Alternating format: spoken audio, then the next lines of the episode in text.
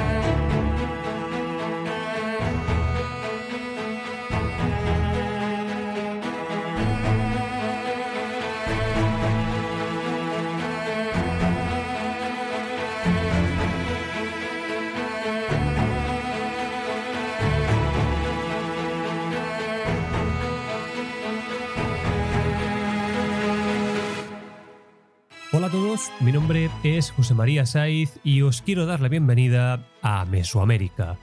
En el capítulo de hoy tenemos un pequeño interludio entre el fin de la primera temporada, en la que ya, como bien sabéis, eh, avanzamos desde el nacimiento de toda esta historia, tanto en la parte prehispánica como en la parte europea del asunto, hasta la caída de Tenochtitlan. Y eh, mientras que arranca esta segunda temporada eh, y en esta edición, por supuesto, tengo la inmensa fortuna de poder contar con Francisco García Campa del blog, podcast, canal de YouTube Belum Artis, que eh, seguro que todos conocéis, para charlar sobre, eh, honestamente, un gran libro que ha escrito que se llama La Frontera Norte, el nacimiento del Far West español, que bueno, publicó el año pasado. Yo he podido eh, adquirirlo gracias a la campaña de donativos que hicimos en, en, PayPal, que la verdad ha ido bastante bien. Os lo quiero agradecer en esta primera edición en abierto que sale después de, de aquella campaña. Hemos podido comprar bastante material, está todo en la pestaña de comunidad y por supuesto si algunos os acabáis de enterar de esta campaña y queréis eh, participar con vuestros donativos, tenéis el enlace del PayPal en la descripción del episodio aquí en en, en. Bueno, eh, paso a saludar a, a, Francisco, que está aquí con nosotros. ¿Cómo estás? Hola, ¿qué tal? Bien, bien. Eh, los que no conozcan Belum Artist, que lo busquen. ¿Qué tal? Encantado de, de, hablar contigo sobre el norte de Mesoamérica, ¿no? Es decir, sí. la Lidoamérica, que es donde, digamos, centro mi libro porque Mesoamérica tiene un límite, que es el comienzo de la llamada Norteamérica.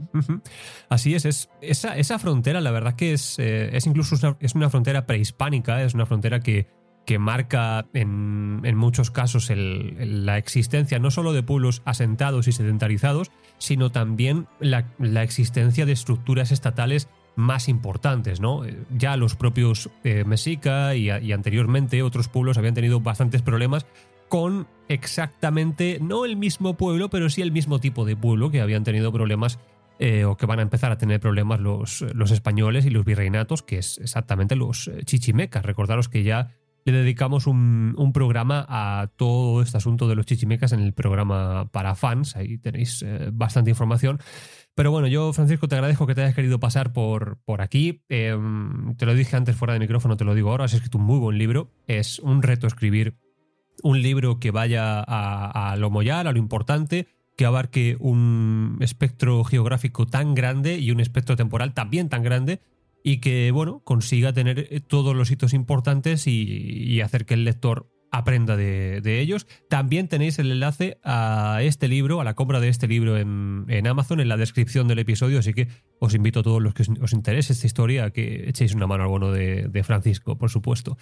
Lo primero que te quiero preguntar es, eh, ¿de dónde te surge esta, esta idea de, de, escribir este libro? Bueno, pues me surge de dos lados, ¿no? El primer lado, eh, mi conexión familiar, ¿no? Eh, con México, mi tío uh -huh. vivió y murió en México y también el tío de mi mujer, por lo tanto, puedo decir que tengo una vinculación sentimental con, con México. Y después el, el, el, libro nace un poco de las polémicas que surgen en, en el año 2020, 2019, con las estatuas de Junípero Serra, dentro de ese movimiento, digamos, un poco bueno, eh, político y también cultural en Estados Unidos de eliminar las huellas coloniales, ¿no? colonizadoras, o, y mete en un mismo saco a todo el mundo, ¿no? Y cuando veo esa ignorancia que no solamente existe en Estados Unidos eh, interesada, sino también en nuestro propio país o en México, ¿no? Eh, en una especie de tutum revolutum de, de odios, pues me, en pleno confinamiento, ¿no? ese confinamiento que, que todos estuvimos metidos en, nuestros hogares ¿no? durante meses, ¿no? Sí. Pues mm, me, me, sirvió este, este comienzo del libro, ¿no? de comenzar este relato, para viajar, ¿no? salir un poco de, de mi casa y viajar a, más allá de los océanos, ¿no? y comenzar este, este viaje a las tierras del norte. Eh, ¿Cómo comencé? Pues eh, comencé porque quería hacer un libro de los eh, dragones de cuera, que son, digamos, soldados de cuera, soldados presidiales, ¿no? que son los conocidos. Y dije yo, bueno, para escribir un libro de ellos no los puedo soltar, soltar en mitad de, Norteamérica como paracaidistas, ¿no? Hay que contar cómo llegan hasta ahí. ¿Qué pasa? Que claro, me puse a, buscar información, a hacer la típica recopilación que hacemos eh, los escritores, porque yo no invento nada, es decir, básicamente yo tengo eh, muchos libros y lo que hago es recopilarlos en uno solo. Esto es importante. Mi libro no es de investigación, yo no estuve en archivos históricos, es un libro de divulgación histórica de un periodo muy, muy desconocido. Por tanto, yo usé fuentes estadounidenses, tesis doctorales también estadounidenses y españolas, libros de autores eh, norteamericanos, sobre todo de los años 50 eh, del, siglo pasado, y también eh, las tesis doctorales modernas y libros, los pocos que hay en castellano. y, y eso me llevó a, empezar un libro por eh, la introducción. Y al final dije yo, espera, me va a llevar un libro esto de mil páginas, hago un libro solo de la introducción.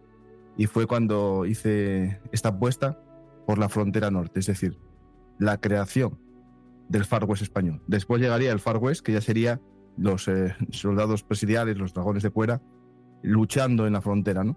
Pero ¿cómo se hizo esa frontera? Ese es mi objetivo sí. de este libro. Pues la verdad que es exactamente lo que, lo que se resume cuando terminas de, leer el libro. Parece que invita a que haya más, a que esté más por venir o a, que es una historia que, solo acaba de, empezar. Es un punto muy desconocido este.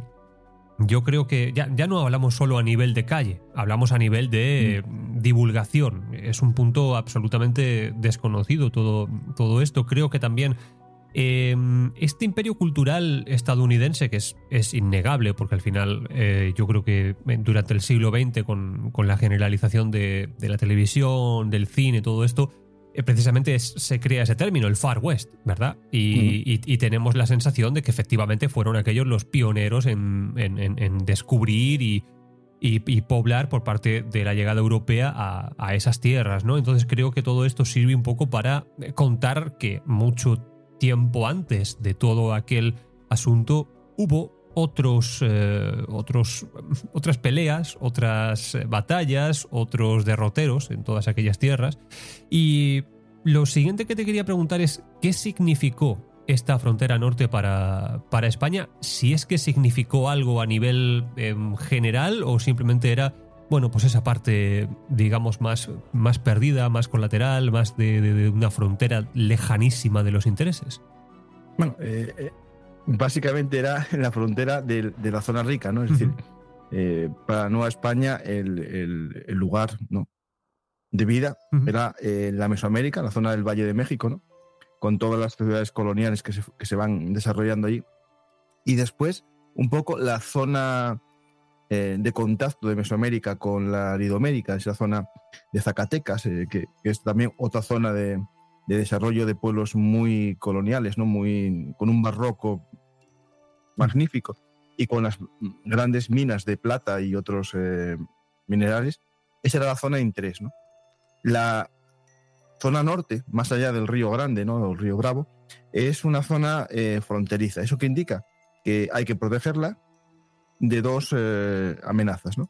La primera amenaza es los indios de guerra, los indios eh, que asaltan cada poco los territorios eh, del sur. Pero eso ya sería cuando se expande, digamos, el virreinato hacia el norte del actual México, ¿no? Ese, ese, sentido ¿no? de, de, protección. Y para ello se crea un buffer, ¿no? Lo que llaman los, eh, un colchón, ¿no? Pues ese colchón es la frontera.